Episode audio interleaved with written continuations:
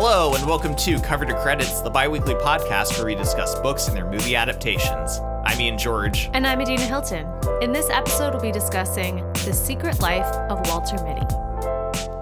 The Secret Life of Walter Mitty was written by James Thurber and was published in 1939 in The New Yorker.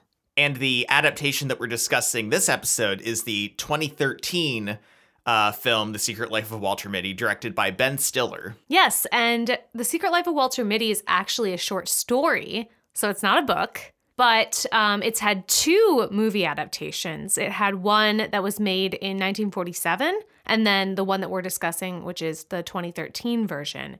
And we're going to actually do a bonus episode on the 1947 version for all our patrons. I think it's one of those instances where, like, not that the short story wasn't popular or well regarded, but I think it stuck around, or people wanted to make another adaptation of it only because the first one existed. I think that first movie kind of stuck in people's heads this idea of this kind of story, and I think that's what really, like, cemented it in the canon, you know? For sure. This is like a 4 or 5 page short story. So, short. It's super short.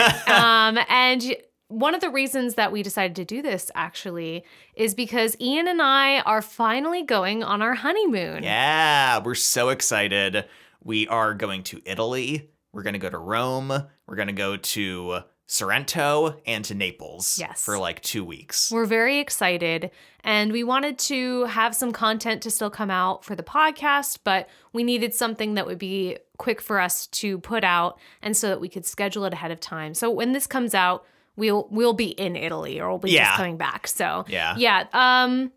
Check out our Instagram if you want to see some photos from Italy. Yes. But we're very excited about that, and so we're here to do probably a much shorter episode because it's like a 4-page short story, and then we have the movie to talk about. But yeah, this is going to be an interesting one. I will say this was a good movie to watch for us now because it kind of makes you want to travel, right? Like, watching this movie is a really good, I want to get out there and see the world and, like, go to other countries and meet different people. And so it was good, I think, at this point for us about to be going to another country. I agree. Okay, so the way that we're going to do this is we're going to talk about the short story first, and then we're going to talk about the movie. And we might make some parallels when we talk about the movie later on, but they are really two separate things. And of course, the short story is very, very short. So I want to read you just how the short story begins because it really gives you a taste of what this short story is like. So I'm going to start. "We're going through." The commander's voice was like thin ice breaking. He wore his full dress uniform with the heavily braided white cap pulled down rakishly over one cold gray eye. "We can't make it, sir. It's spoiling for a hurricane if you ask me." "I'm not asking you, Lieutenant Berg," said the commander. "Throw on the power lights. Rev her up to 8,500. We're going through." The pounding of the cylinders increased. "Tapakata, pakata, pakata, pakata." The commander stared at the ice forming on the pilot window. He walked over and twisted a row of complicated dials. "Switch on number 8 auxiliary," he shouted. "Switch on number 8 auxiliary," repeated Lieutenant Berg. "Full strength in the number 3 turret," shouted the commander. "Full strength in the number 3 turret." The crew, bending to their various tasks in the huge, hurtling 8-engine Navy hydroplane, looked at each other and grinned. "The old man'll get us through," they said to one another. The old man ain't afraid of hell." "Not so fast. You're driving too fast," said Mrs. Mitty. "Why are you driving so fast?" Said Walter Mitty. He looked at his wife in the seat beside him with shocked astonishment. She seemed grossly unfamiliar, like a strange woman who had yelled at him in a crowd. "You were up to 55, she said. "You know I don't like to go more than 40. You were up to 55. Walter Mitty drove on toward Waterbury in silence, the roaring of the SN-202 through the worst storm in 20 years of Navy flying, fading in the remote, intimate airways of his mind. "You're tensed up again," said Mrs. Mitty. "It's one of your days. I wish you'd let Dr. Renshaw look you over." A fantastic beginning to the story. Yeah. I think the author does such a good job of capturing the cheesiness of these daydreams. And like the tone. It's almost like he's writing a different version of the story. Yeah. And you can tell he's a good writer. Absolutely. Like, the characterization of, like, the hat pulled down over one gray eye. In other stories when he's, like, a doctor, like, yes. everyone's like, oh, my God, he's so cool. And, like, the way he constructs those daydreams and the style of writing just evokes that, like, cheesy movie mm-hmm. quality that I think elevates the story so much. For sure. And this is how the story begins. We're in the daydream first, right? Of him in this boat going through this storm, right? And then his wife interrupts him and he's driving too fast. Yeah. There's another scene, like you said, where he imagines he's this doctor and there's this emergency surgery he has to perform. And suddenly he comes to and he's driving in like an exit lane and someone's like, hey, dude, like. Yeah. Yeah. And the one thing that's interesting and I wanted to ask you about was the that sound that you read, the tapakata pakata pakata mm-hmm. in the first story kind of keeps coming up. Yeah. When he's the doctor, there's like a machine making that noise. And then later there's a different sound that's like that. And at one point, I thought it was the car sound. Yeah, maybe. But then in a different daydream that's not in the car, that noise comes up again. Mm. And I'm like, I wonder if there's some kind of meaning to that or something. Or, I mean, regardless, I like it as kind of this, like, connective thing between the daydreams. Mm-hmm. Like, in whatever daydream he's in, there's this, like, recurring sound motif going on. Yeah, I thought that was interesting, too. I recognized that was kind of repeating. And almost adding to the quality of the daydreams. Yeah. You know, having a lot more texture to them. There's these sounds and interesting noises going on as well. Yeah. And it's this whole short story is just Walter Mitty and his wife going into town to do some errands. And his wife is getting her hair done. And he is supposed to go and shop for some of the things that they need. Yeah. And you get the feeling that, like, the wife is kind of naggy and he's kind of unhappy. And, you know, he's like, oh, what's that other thing she wanted me to buy? She's going to get on my case if I don't remember, because she'll remember and I didn't. And he remembers it was like dog biscuits, something like really. So, like, you kind of get this portrait of a man living a very kind of mundane life and just occasionally slipping into these, like, really over-the-top daydreams. Yeah. And there's definitely a consistency to the daydreams, too, right? He's always... I think he's kind of referred to as Walter in every daydream. But, like, in one, he's a doctor. In one, he's, like, a Navy pilot. In mm-hmm. one, he's, like, a gangster on trial. So, like, he's kind of a different character in each one. Yeah. Which I think contrasts the way the movie approaches a lot of the daydreams. Yeah, and in the short story, he is the hero in these stories, right? He's playing a main part, you know, he has an active role and he's imagining these elaborate scenarios for his life. I think this is really interesting. And this is basically it. Like, this is the short story. Yeah. There's no arc for him other than he keeps dreaming and his wife keeps being like, hey, we got to go now. Like, yeah. And I mean, he drops his wife off at the hairdresser. He runs a couple errands and then he picks her up at the end. Yeah. All while just having these daydreams. Yeah. And it's funny that both, like, there's been two movies out that take that general idea of a man with a very loose imagination and kind of putting him in... I know the 47 movie has something to do with, like, a jewelry heist kind of thing. Nazis. He falls into some kind of, like, misadventure. And then, of course, the 2013 movie is its own adventure. Yeah. But the short story is just a man who daydreams. Yeah, and I just want to read the ending of this short story because it's very interesting ending as well. I'm going to give you the beginning and the end of this short story. Basically 80% of it. Wait here for me. I forgot something. I won't be a minute. She was more than a minute. Walter Mitty lighted a cigarette. It began to rain. Rain with sleet in it.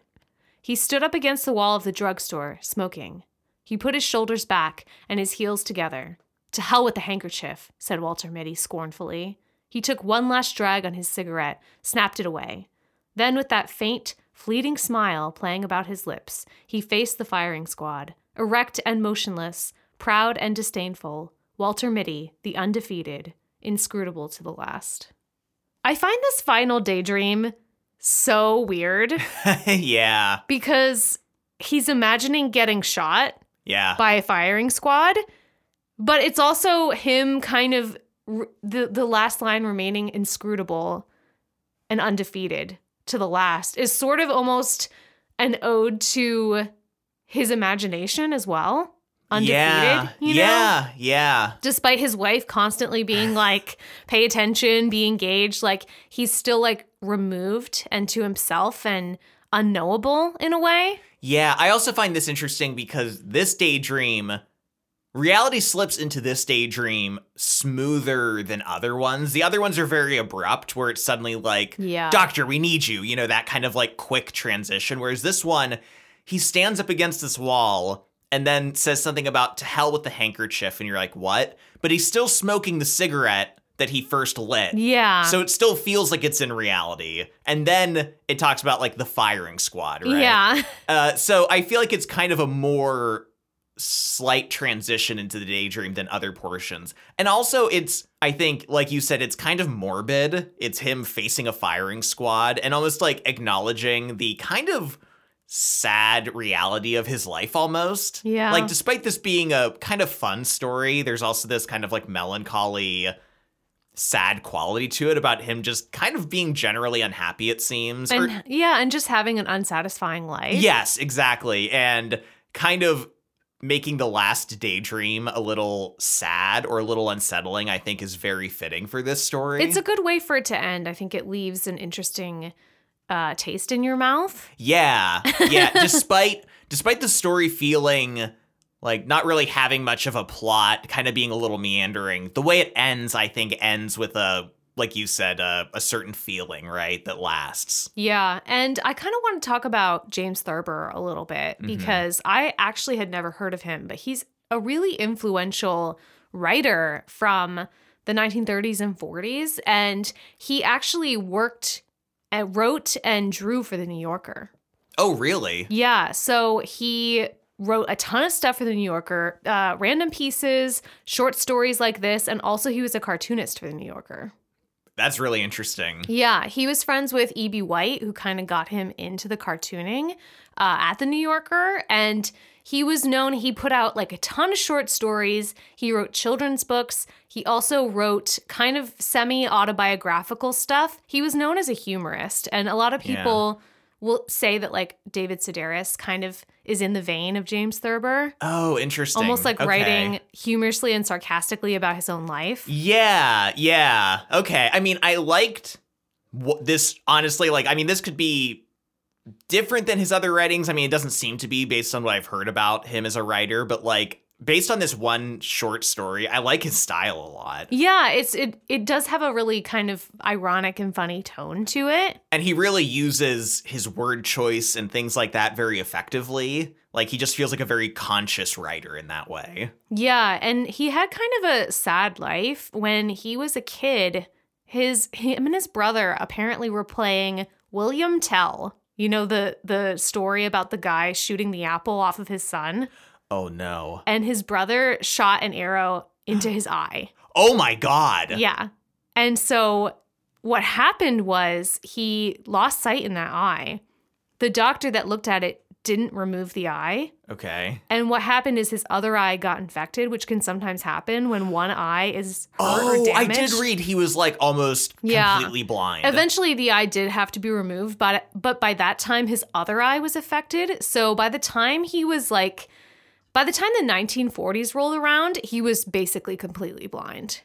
Was this after his cartooning career, I'm guessing? It was during. Okay. Because while he was losing his eyesight, he would like do really big charcoal drawings and use these crazy magnifying glasses. Like, he worked as long as he could in the cartooning. And then he kept writing even after he was blind. He would basically compose entire stories in his head and devote it to memory and then read it out loud so people could type it. I am so fascinated by this man. I wanted to know more after finishing this story. I only want to know even more now. Yeah. So, I mean, you know, kind of had a tough childhood. Obviously, a visual disability at this time, you know, was very difficult, right? And it was hard for him to do his work. He was in a really unhappy marriage for a long time and then got divorced, remarried. It seemed like maybe he was also unhappy in that marriage, too. From what I read, he, in a lot of his writings and even in his cartoons, he always kind of portrays women who are domineering towards men. Yeah. As like these very like kind of nagging, almost in the cartoons, they'll look larger than the men. And they're just very, like, overbearing, right? I was a little suspicious by, like, the husband-wife dynamic of this story. Like, not that that means that it's like that in every story, but... I've heard that he was a bit of a misogynist. I wouldn't be shocked is all I'll say based on this. Yeah. Wow. I mean, what a man. What a life. Yeah. And then I guess he was a heavy drinker, which... You know, maybe with the wives and the eyesight, he was like, issues. Just give me the alcohol. And he died probably in his 60s, so he wasn't that old. Okay. But yeah. Very interesting guy. I think he was really influential for a lot of writers, his style. And of course, he was very instrumental in The New Yorker. Yeah. Well, I mean, it sounds like we both generally, you know, enjoyed this story for the most part, the short story. Yeah.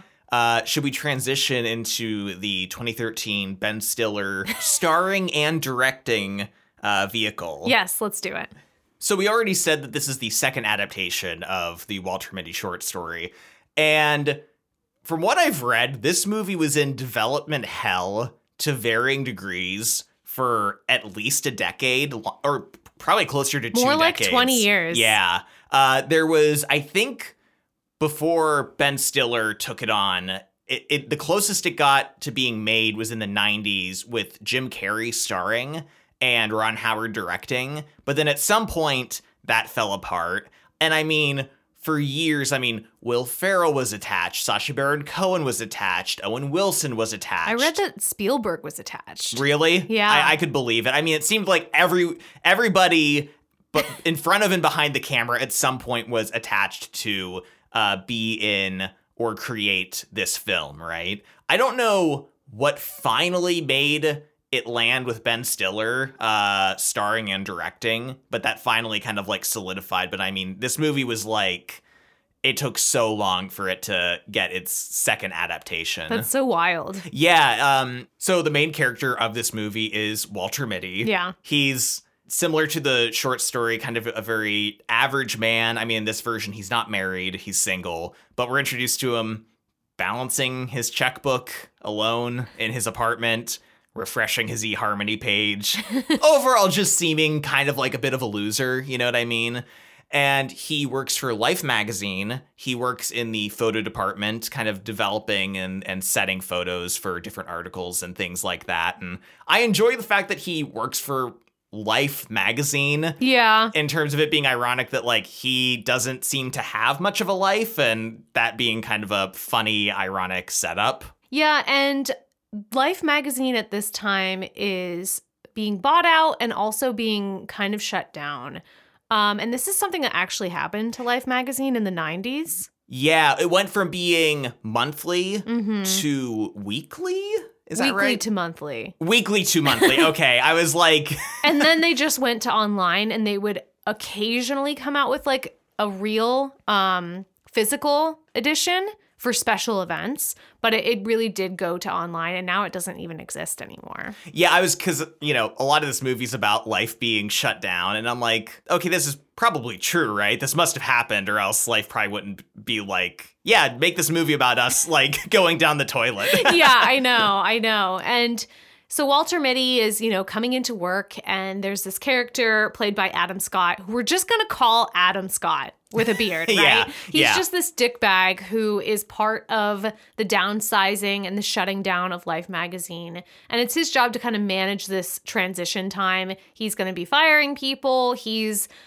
in charge of the last physical edition that they're going to come out with. And so the plan is to come out with one more physical edition, and then they're shutting down or just going to online. And everybody is basically going to be fired. Yes, yeah. I'm convinced Adam Scott got this role based on his role in Step Brothers. Very similar, like, douchey...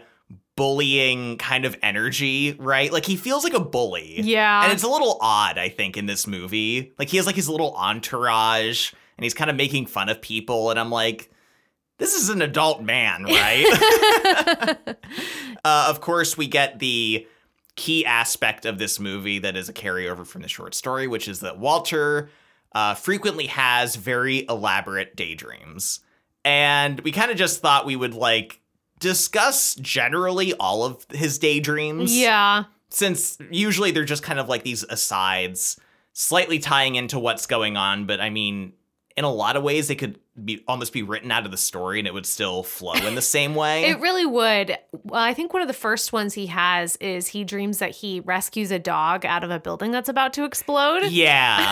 Which I think that first one kind of hits that balance of like, very over the top, like there's kind of an action element to it and also like an exaggerated humor to it. So that is kind of almost like the middle ground that kind of like the other daydreams almost kind of like revolve around, right? Yeah. Then there's the one where he is like a mountain hiker or something. Yeah. With a weird accent. I think the idea is funny, like his hair's funny and him being like handsome, but like there's kind of a, there's like almost different rules to each daydream, right? Yeah. Some daydreams transition in a way that almost feels like they could happen, even if they're heightened.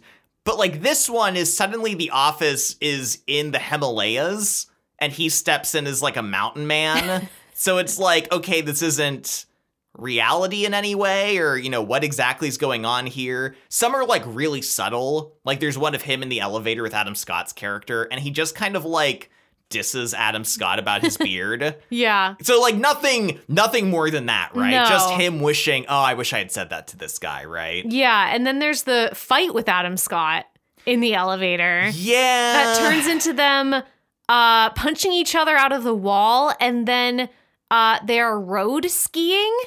I don't like this one. I don't either. It's way too much. And it feels like, I don't know, suddenly it goes through this kind of like elevator fight, which I think was working. Yeah. And then it goes very anime with them like crushing pavement. And then like you said, skating on pavement, which is on pavement. Yes. And fighting over this Stretch Armstrong doll. And it was just very weird. I actually saw behind the scenes footage of Ben Stiller on a skateboard going down the street, I think, like before they added a lot of the effects of the shots. Yeah. And I kind of wonder if the whole them skating, well, probably not. It was probably always intended to be that. I wondered if they added that pavement thing on top of the skateboard, like if they changed their mind or something. Yeah. Because like the skateboarding makes more sense. His character does skateboard. Yeah, that's like the one thing he does. Yeah, yeah. But yeah, this thing was way too much.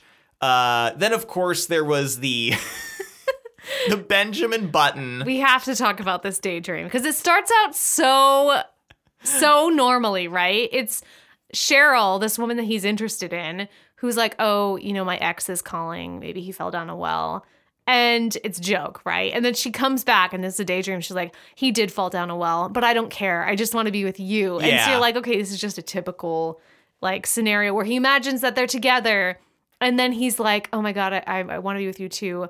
But I have that weird Benjamin Button disease where I'm aging backward or something. I'm getting smaller. I don't really know. I haven't seen the movie. I didn't see it. And she's like, that's okay. And then it transitions to a scene of them on the porch. Yeah. And he's like both old and really tiny. And she says something like, let me cradle you while you die. Yeah, just nestle in here and die is what she says. Look, I think this is way too far into the absurd humorous aspect. Like it feels like, you know, Ben Stiller also directed one of our favorite comedies, Tropic Thunder. This feels very Tropic Thunder in terms of like satirizing. I was going to say, Ian, this is Tropic Thunder. Yes, it is. And I felt that way about a lot of the daydreams. Really? Yeah. The one where they're fighting, like where they're doing the road skiing, you know? And like some of the other daydreams too, it felt almost like, you know how in Tropic Thunder when they did the fake ads for the movies that they were in. That's what they felt like to me. Yeah. They felt like fake movie ads featuring Walter Mitty. Yeah, you're not wrong. I didn't feel that way necessarily until this, which felt specifically poking fun at Hollywood, which is what Tropic Thunder is all about. Yeah. I mean, despite that, despite thinking it's too much and doesn't fit in with this movie at all, it was hilarious. It was so funny. I was like sweating. I was laughing so hard. But it's so weird, it's right? So, I know. It feels very much like, and I think a lot of these daydreams veer into, it's not about what someone actually would daydream about. It's about like, what can we do that would be visually appealing to the audience or be very funny? Like, a lot of them don't feel genuine to what people daydream about. No. Because, I mean, like, yeah, people daydream about, like, kind of absurd things sometimes. But, like, the whole jumping out of buildings and skateboarding on roads. I mean, the thing where he insults the guy, right? That's a classic daydream where you're like, oh, I had a comeback in that moment. And I actually stood up for myself, right? Or, like, I imagined the person that I liked liking me back, right? Those are daydreams that we all can understand. Even sometimes, like, being the hero of the story, like, running into a building and saving the dog, right? Yeah, if he didn't, like, jump through. But then, like, the whole line about, like, oh, by the way, I built this orthopedic prosthetic for your dog. Like, I get it as a joke that it's, like, over the top and funny, but, like, it's breaking that idea of what a daydream is, right? And we talked about, like, and I guess not necessarily that, you know, they couldn't go in that direction with the daydreams, but I think the daydreams had to have some kind of consistency. Like, I mentioned that with the short story. In all those short story daydreams, he's just kind of a different persona or a different profession. In this one, I'm in the Navy. In this one, I'm a doctor. In this one, I'm, like, on trial for something. But in these ones, sometimes it's just very lightly altering reality, like insulting Adam Scott. Sometimes it's parodying Hollywood movies and then also changing locations. Sometimes it's big action set pieces. Like, it was just so all over the place. And I think it needed some kind of central nucleus that they all kind of, like, felt similar to. Yeah, I agree. They were just all over the place. Yeah. Funny, and some of them were better than others, but yeah, I just didn't know what they were really accomplishing for his character. Yeah, I mean, ultimately, like, yeah, we get it. We all want to be, like, the hero of our story, and you can tell that he's kind of a secluded man or kind of introverted, but how many times do you have to, like, see a daydream to, like, get that point across? Like, you get that idea very early on. And I think you could do more with the daydreams, but I don't know, the movie felt more concerned with, like, inserting humor with the daydreams, inserting action with the daydreams, than really, like, furthering the plot or the story or characterization in any way. I completely agree. Let's talk about Walter's mom and sister and kind of his family structure. We are introduced to the mom, who is moving to, like, a retirement home or something. Yeah, but her piano won't fit in the retirement home. So then she moves back in with Walter.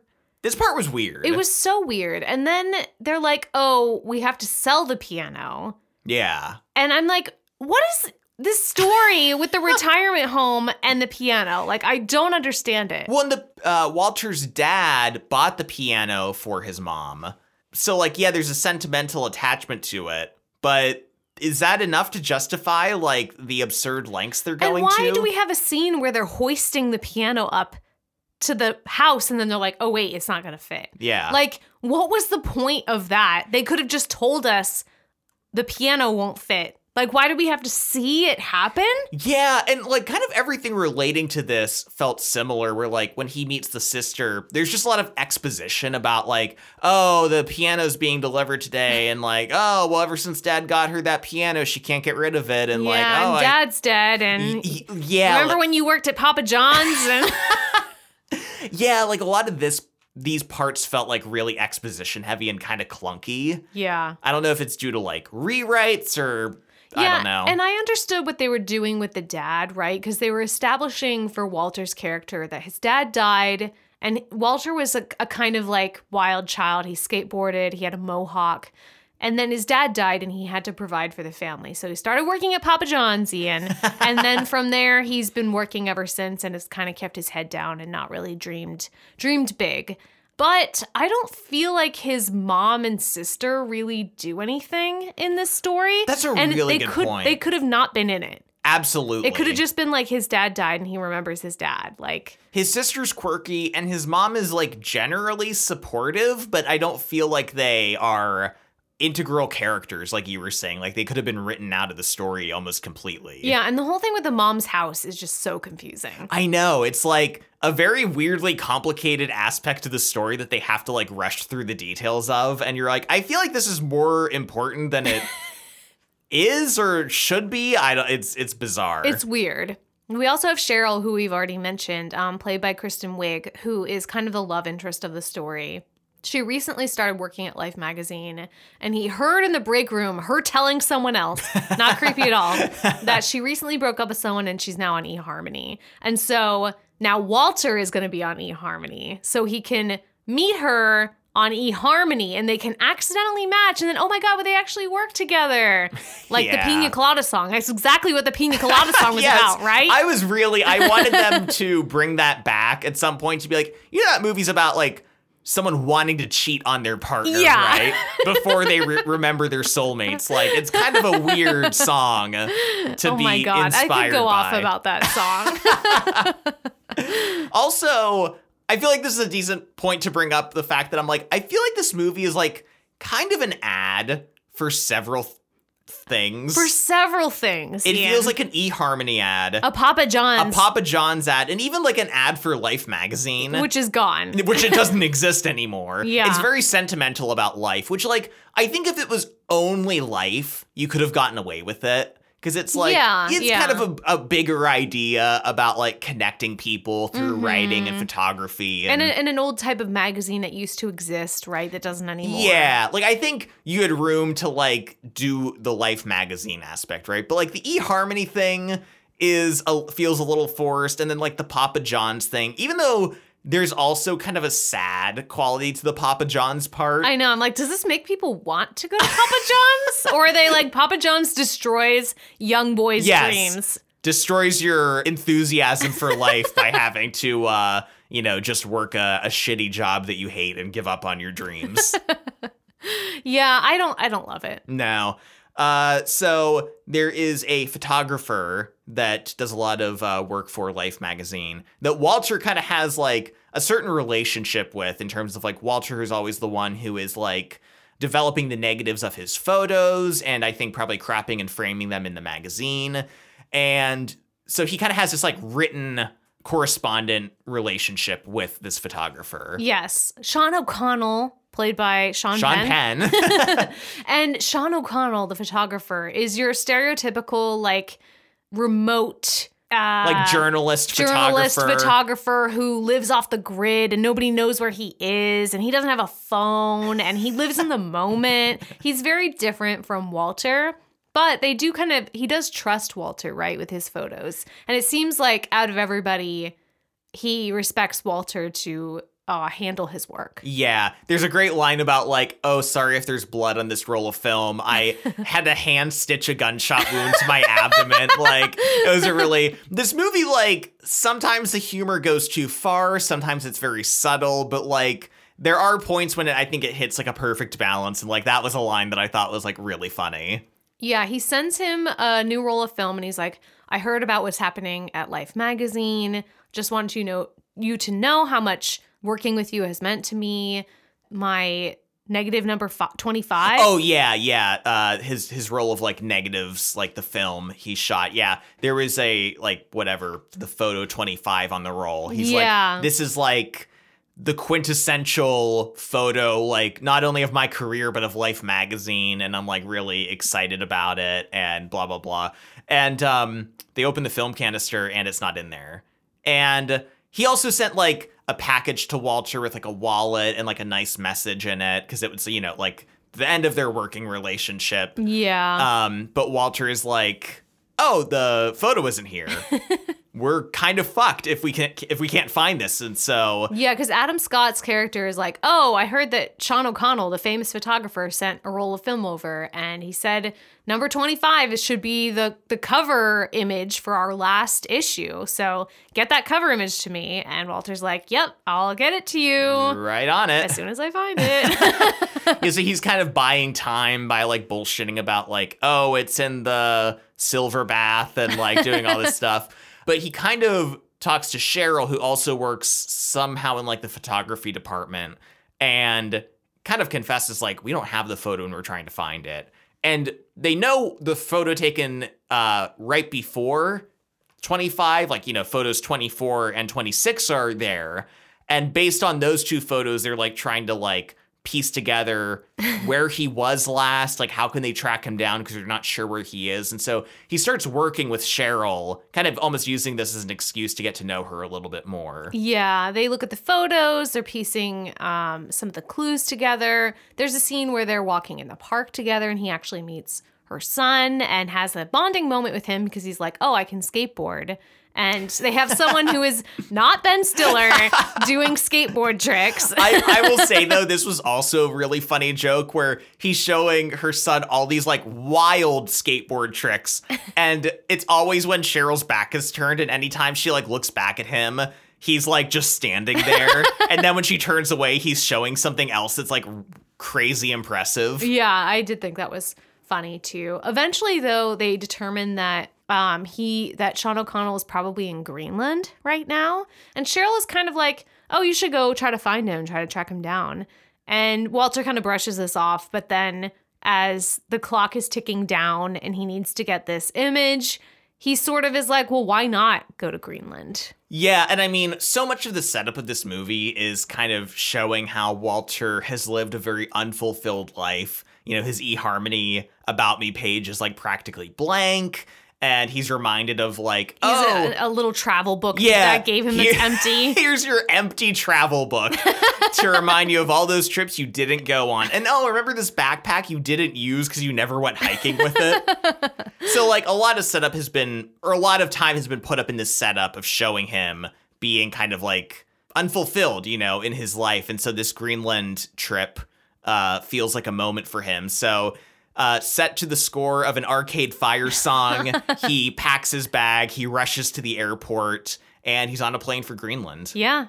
He gets there, and he's at this deserted bar because Greenland is only filled with 8 people. 8 people, which apparently you only ever see 8 people in Greenland, which is a funny detail. I love that. He meets a very drunken helicopter pilot. Yeah. And he's able to identify his thumb with a specific ring on it as being one of the photos in the roll that Sean sent. And so he's like, do you know Sean O'Connell? And he's like, oh, yeah, no, I flew him out on my helicopter to this boat that you're looking for.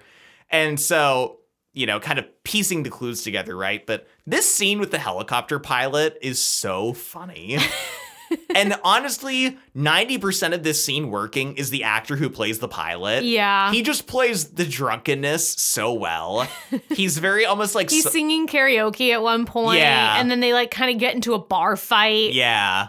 I think it's the part after that, though, that is really funny. He's like, because he plays a very soft-spoken drunk, like kind of quiet and just like mumbling about like finishing his beer before he goes. And don't cheat on your wife, especially if there's only 8 people in Greenland. This scene was like so, but like honestly, it works because of the actor playing him. Yeah, he's like, I can take you to the boat. I'm about to fly over right now. And Walter's like, you're going to fly over right now. And he's like, yeah, right after I finish this beer. And he like stumbles away from the table. And Walter's like, isn't there a storm on the horizon? He's like, yeah, I'm kind of nervous about it, which is why I had some beers. But so Walter like says, yeah, I'm not flying out with you at first, which like, you know, probably the best choice. Valid. But as he's watching the helicopter pilot like start up the helicopter, he's sitting at the bar and he has a daydream of Cheryl being there and her playing the guitar for the bar.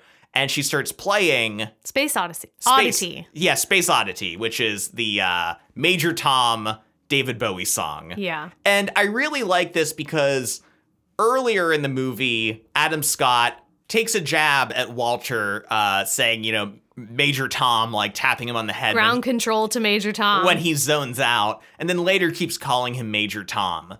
And then in a different scene, I love Cheryl tells him, she's like, you know, that song is about courage and going into the unknown. Yeah. And I really love that moment because yeah, you know, it's easy to be like, oh, this is a funny thing to, like, refer to this character as. But it's, like, a beautiful David Bowie song. And for her to, like, acknowledge, like, what it's really about and kind of tying that thematically into Walter's character, I like. Yeah, and then in this moment when he imagines her playing the song on the guitar in this bar, it gives him the inspiration that he needs to actually jump into the helicopter and trust this man who is drunk driving into a storm. Yeah.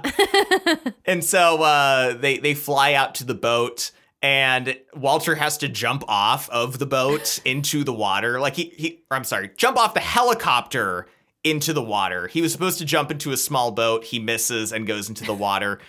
This leads into a whole scene where there's a shark. Ian, this does not work. No, it doesn't. This scene, because they're like, oh, it's a porpoise that's circling around you. And Walter's like, it's not a porpoise. And they're like, it's a porpoise. And then they're like, oh, no, it's a shark. Yeah. Like, and then it's just a shark trying to eat him. A CGI shark, and I'm literally like, they're jumping the shark, Ian. They're jumping the shark. They really are. And I mean, this scene is noteworthy.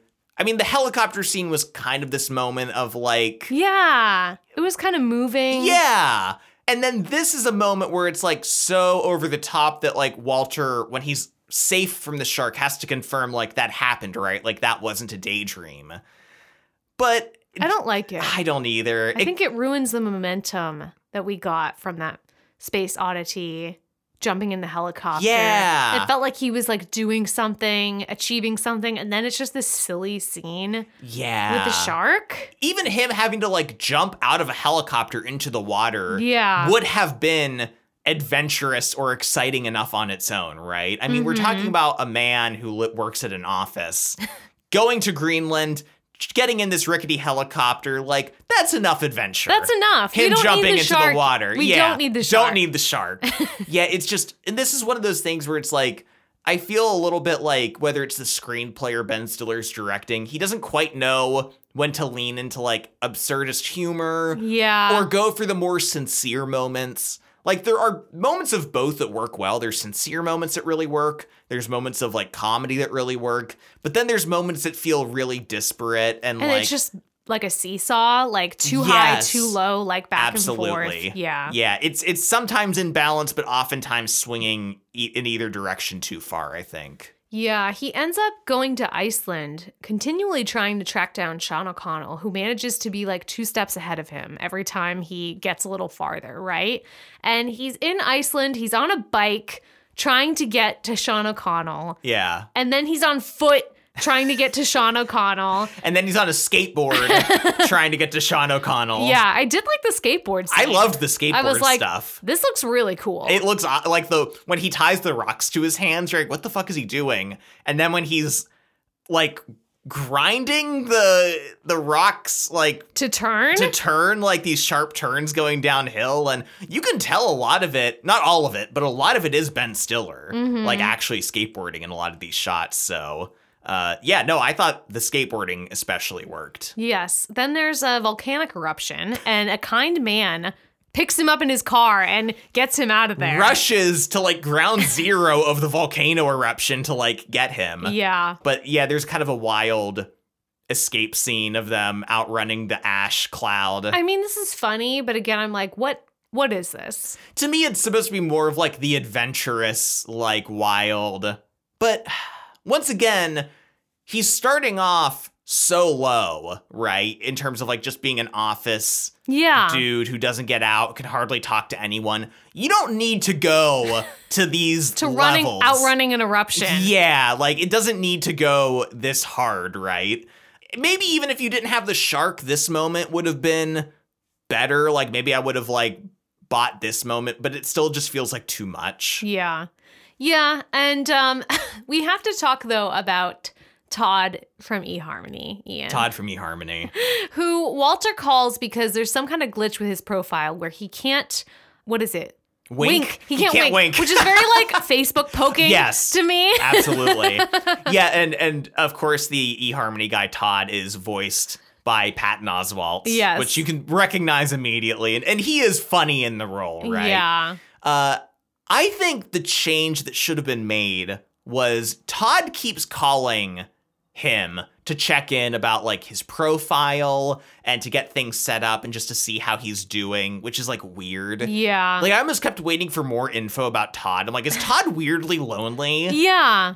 I think Walter should have been calling him. Yeah. Like Walter keeps bothering him because he's lonely and he's really concerned about like being able to like wink at Cheryl, on you know. eHarmony. I think that would have made like a lot more sense. Yeah, it's just kind of a funny gag that Todd keeps calling him. It's not necessarily anything to do with what's going on with Walter's character, other than the fact that he now has things that he can fill out his eHarmony profile with, you know? I mean, it's very obviously showing like the extent that he's like doing things now and like growing as a person. What's funny is I actually questioned at one point if Todd was even real. Yeah, I know. I was like, Todd could also be like in his head because like the whole thing about him continuously calling Walter, I mean, like it's hard to gauge what's realistic in this movie. I know he calls him at one point when he's climbing in the mountains. I'm like, would he actually have cell service here? Exactly. Yes. You know? I'm like, he wouldn't have cell service. Like this is in his head. Yeah. We find out it's not later on.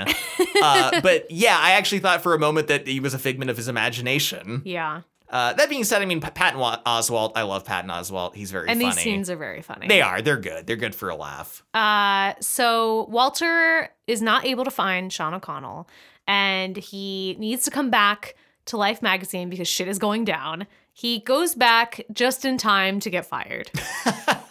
Yeah, they're like cleaning out the offices. They're taking away all the big cover images, and this is when Adam Scott finally figures out that Walter never had the photo, that the photo's lost, and so he gets fired immediately. Yeah. Cheryl has also been fired, and so now Walter's like, oh, I want to go check on Cheryl. I'm going to go to her house. I got this skateboard in Iceland. I'm going to give it to her son. He goes to her house, and her ex answers the door and is very much like, oh, you're here to see Cheryl? Honey. And is very like, yeah, like we're together. Yeah. And Walter kind of has a moment of, like, doubt, and he ends up leaving. I do like the structure of this movie in a way. I find it interesting, the fact that, you know, we start off with him in New York feeling very insecure, full of doubt. Then he goes on this kind of, like, journey that has, like, adventure. He's kind of, like, opening up.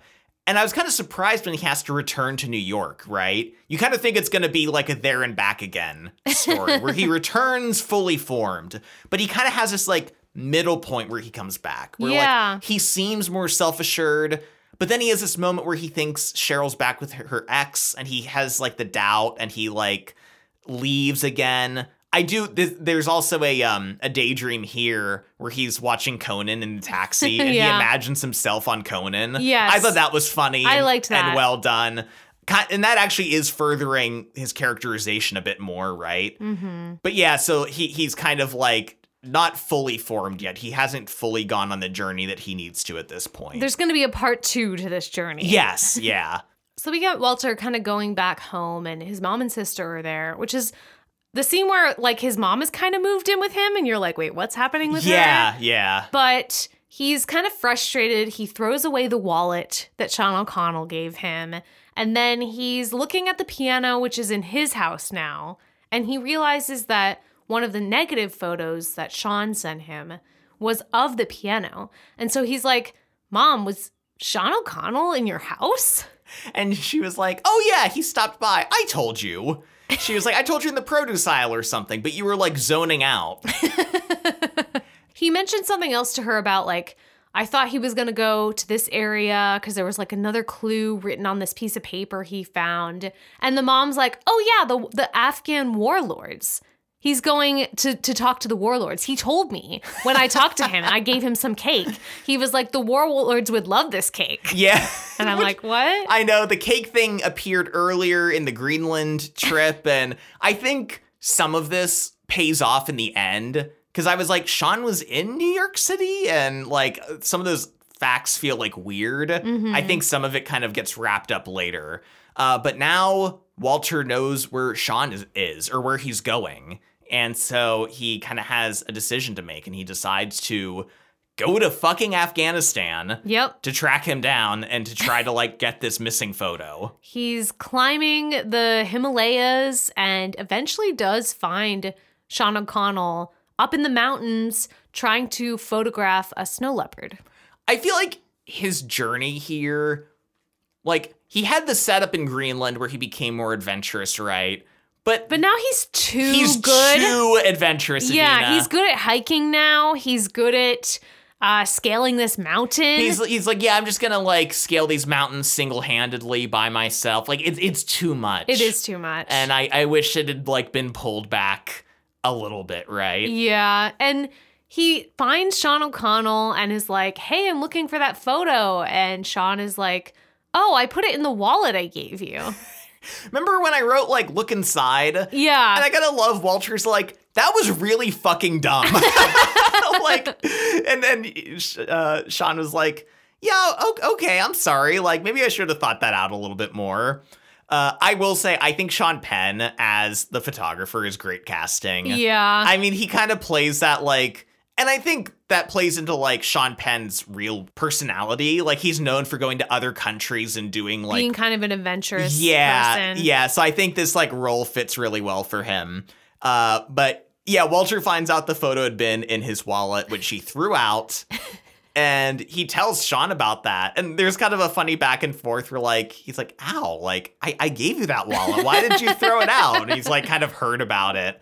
But he won't tell Walter what the photo was of, because he was like, he had said, oh, it's the greatest photo I ever took.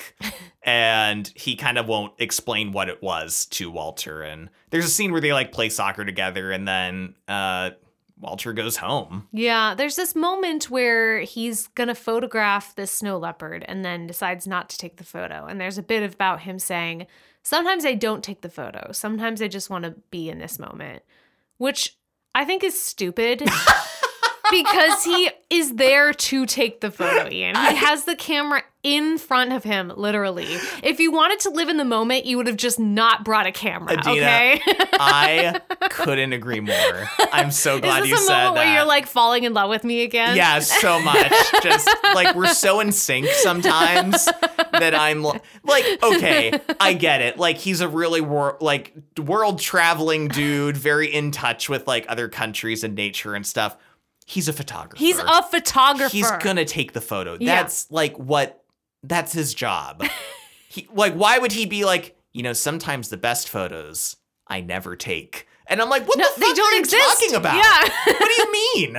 I like what he's saying in theory, because his whole message is about living in the moment, right? Which is what Walter doesn't do. Walter's constantly daydreaming and mentally escaping, like, the active moment of what's going on in his life. So thematically, I like what he's saying, but it's still dumb. It doesn't work because he literally has a camera in front of him and he's sitting there to take the photo, and he is a photographer. And I'm like, this is just not working. It's one of those things that, like, sounds so wise, yeah, but is also just, I think, really dumb.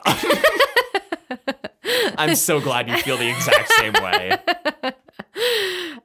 We have another very over-the-top scene here with TSA. I know. Where it's like the X-ray machine version of events. And he gets in a fight with, like, the TSA people, and they, like... and it's just, you don't know what's happening at first. Well, because they're like, it looks like he's trying to sneak a flute, like, onto a plane. Yeah. But then when he's being detained, they talk about him just coming from Afghanistan and, like, that being suspicious. So I'm like, wait, what reason was he detained? Was it the fight with TSA? Yeah. Or was it just coming from Afghanistan? Because if he was just coming from Afghanistan, we didn't need to see the TSA fight scene. Well, in the context of them saying, like, oh, Afghanistan is what was it? There's a travel ban there, which, like, makes sense, but they never said that. So I wasn't even thinking about that. So the whole, like, why is he having a conflict with the TSA didn't make sense until after the fight when he's sitting down with people talking. Yeah. Yeah, just kind of a clunky. Also, would you fly to LA from Afghanistan? Are you far enough around the world that would be the closest? I don't know. Like, yeah, why is he in LA? Todd shows up, and that's all we care about. And Todd takes him to the Cinnabon. So yeah. Todd from eHarmony. We get to see Patton Oswalt in the flesh, proving that he does exist. Yes. He does have a really great line where he's kind of commenting to Walter about, like, you're not at all like what I imagined you. And at this point, you know, Walter has like a leather necklace and like he has a beard now. And he looks like kind of rugged and tanned. And Patton Oswalt says, you look like Indiana Jones decided to become the lead singer of The Strokes.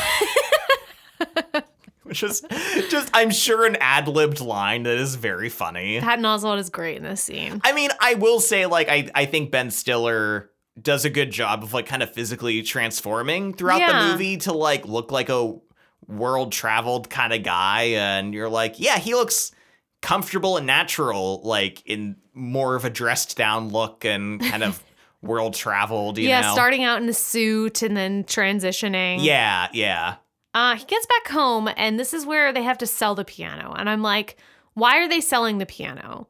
Is his mom still living with him? Is she going to move to a new place? Yeah. Or can they not afford it anymore? Why didn't they sell the piano when they realized it wouldn't fit in the apartment she had already rented? Is it because he doesn't have a job now? Is that... If it is, they don't say it. I know.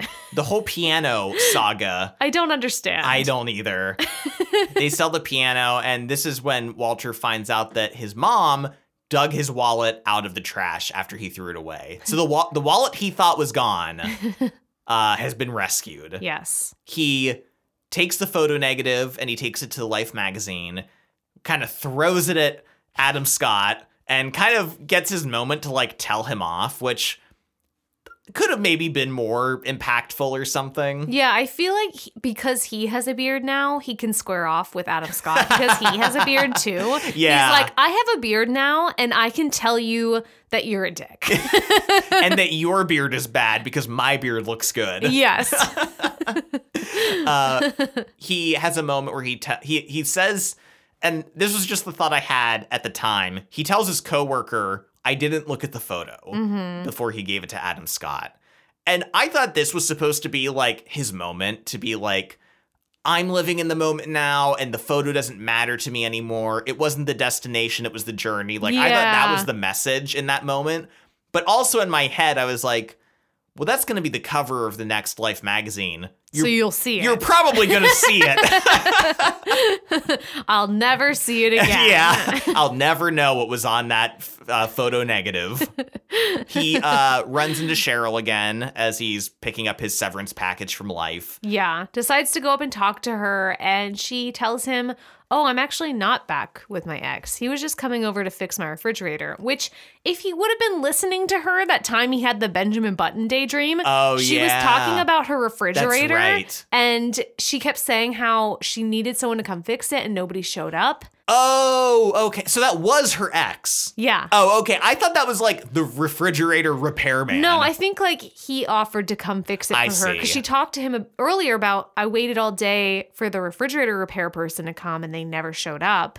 And so then when her ex called, she probably talked to him about the refrigerator and he was probably like, I'll come fix it for you. See, I think those moments work or could have worked better. The idea that like, he's missing what people are saying. He's not really paying attention. He seems disinterested.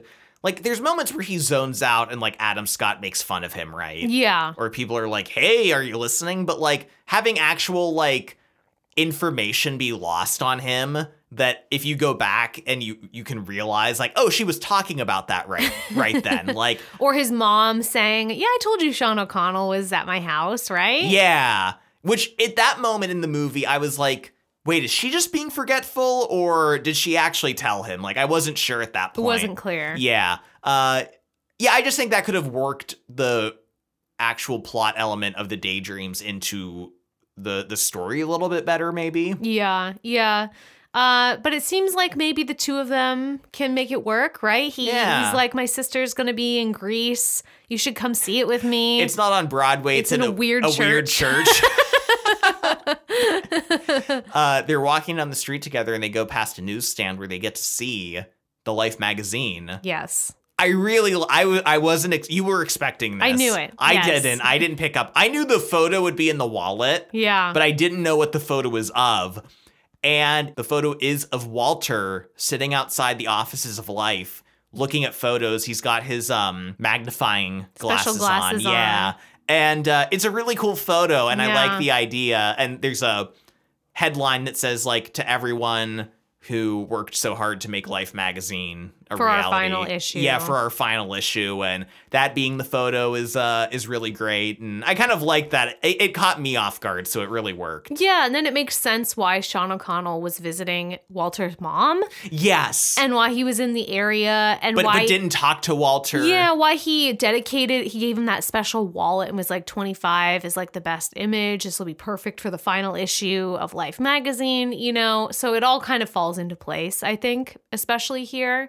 And it is I think a moving scene, because it is sort of like, these are the people that worked really hard to make this magazine a reality. Yeah. You know? And I liked that. I also, there's a funny moment where they're walking away from the stand and Kristen Wiig or Cheryl is like, do you want to probably buy one of a copy or two? And he's like, yeah, no, I just didn't want to seem like uncool in the moment. I'll definitely buy some later. But yeah, that's the end of the film. Yeah. And we've arrived at the end of the story, and it's time for us to decide, Adina, which is better, this 4-page short story or this 2-hour film. You know, I don't know, Ian. I think I know. The film is uneven. Yes. I think that's the best word to describe it. There are parts that I liked, and there are parts that were really funny and I enjoyed. But there were parts where I was like, why is this in the movie? Yeah, I think it's very clunky. And I think for the most part, that kind of like unevenness hinders it. You know, like at the end of the day, it's a movie about like, oh, living life, living every second of your life and not taking things for granted. And it's a pretty like... It's a little cheesy. It is. It's a little cheesy. It's kind of one of those life-affirming stories. And like life-affirming. Ah. See, I told you him working at Life magazine is kind of ironic. But yeah, like it's not doing anything spectacular. And I think in a lot of ways the whole daydreaming aspect doesn't totally add to it. And it's a little awkward. There are some things that work and are funny. Even some of the things that don't work, like the Benjamin Button scene. Yeah, that can just live on YouTube. Right? I know. Like, I will watch that again on YouTube. Maybe tonight. Like, it's so funny. But ultimately, like, even though it's doing something way different and it's way shorter, I think the short story really works. Yeah. I mean, it does what it wants to do, and it doesn't linger too long, and it doesn't veer wildly around in tone. It kind of sticks to its thing.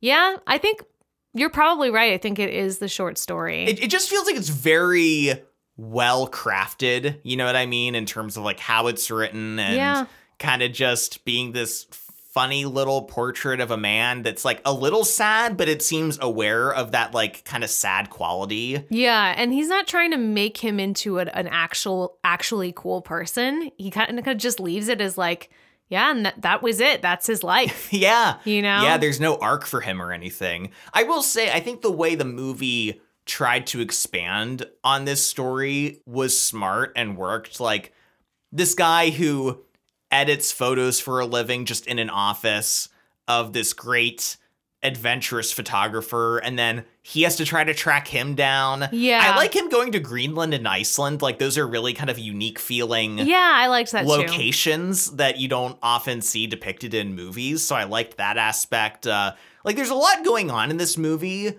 that I think if the movie was just... had pulled back a little, maybe? Yeah, and was just a little bit more evenly toned and maybe executed a little better, it could have been really good, I think. Yeah. But ultimately, I think it's held back a lot by some of those issues. Yeah, and I feel like the movie wanted to be kind of inspirational, but also wanted to have these really, like, silly and, like, self-aware parody-ish moments. Yes. And I don't think I don't think it works. Yeah, those two things, like, just really don't gel. You can't be self-aware, but also, like... really earnest. Cheesy and inspirational. Yeah, yeah. Or at least not in the way this movie went about it. Yeah. Like, maybe someone else could have done that effectively, but this movie just doesn't quite land it. Mm-hmm. And I think this is interesting when you look at Ben Stiller's filmography as a director. Yeah. Because he started off doing, like, comedies like The Cable Guy and Zoolander and Tropic Thunder, which we love. And then he did this movie. Mm-hmm. He did do Zoolander 2 after that, which is a comedy and also terrible, as far as I understand. I haven't seen it. But then he did Escape from Dannemora, which is a Showtime limited series about two prisoners. True story about them escaping. Mm-hmm. And it's definitely a grittier, more realistic show. And then his most recent project has been directing episodes of Severance, which is one of the best things on TV currently.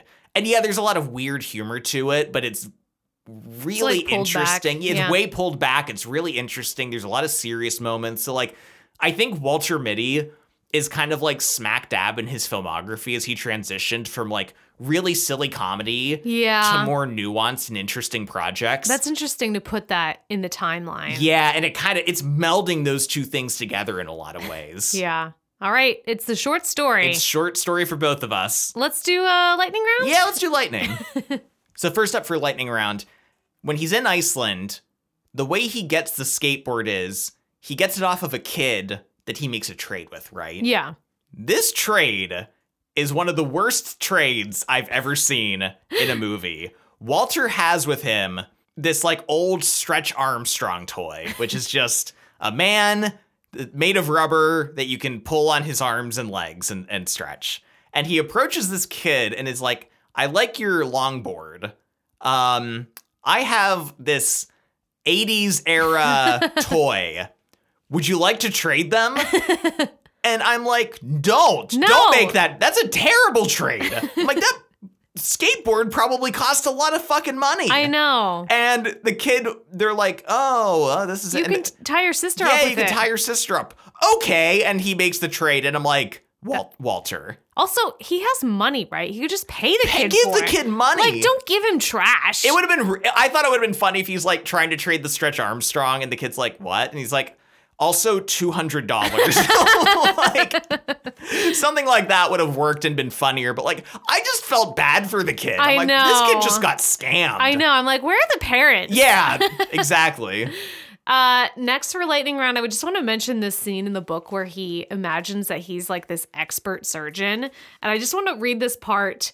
A door opened down a long, cool corridor, and Dr. Renshaw came out. He looked distraught and haggard. Hello, Mitty, he said. We're having the devil's own time with Macmillan, the millionaire banker and close personal friend of Roosevelt. Obstrosis of the ductal tract. Tertiary. Wish you'd take a look at him. Glad to, said Mitty. Like, the millionaire banker and close personal friend of Roosevelt that we're operating on currently.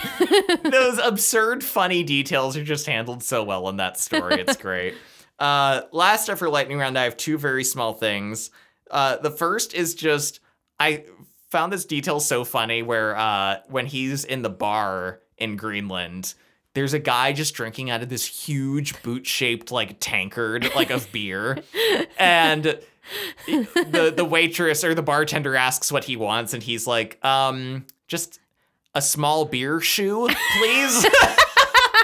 And then he gets it. He does. It's a smaller boot of beer, but him calling it a small beer shoe was so funny. I have one more thing for lightning round. Okay. Well, my last thing, though, very tiny, is it's really dumb, but it really annoyed me. In the opening of the film, when he's at the train station, as he misses his train and he walks off, you get this really pulled back shot where the words on the boards change to The Secret Life of Walter Mitty, like the title, but it's, like, real small and subtle.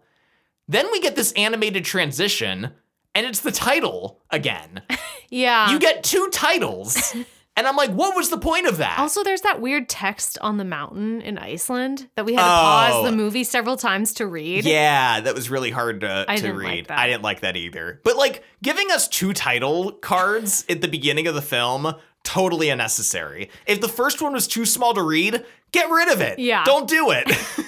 Okay, finally, last for lightning round. I was as he's getting on the plane to Greenland, I was like, there's no way this man has a passport, right? Yes. Because he doesn't go anywhere. And then later on in the film, he's looking at his checkbook again. And I saw two different charges where he got a passport photo and a passport rush charge. And so I was like, I kind of love that they were like, oh, he did have to get a really quick passport to go to Greenland. Well, you made the comment about like, Walter doesn't go anywhere. I'm shocked he has a passport. Yeah. And I thought like, well, he also seems like a guy who's like overly prepared maybe for things. Like he seems like he would have a passport just in case, but that detail I thought was great and I wouldn't have caught it. You read it immediately. So that's it for Lightning Round. That's it for this episode. Thank you so much for joining us on this odyssey. Yes, this very interesting journey. And it's always interesting to talk about short stories or different mediums being translated into a film or a show.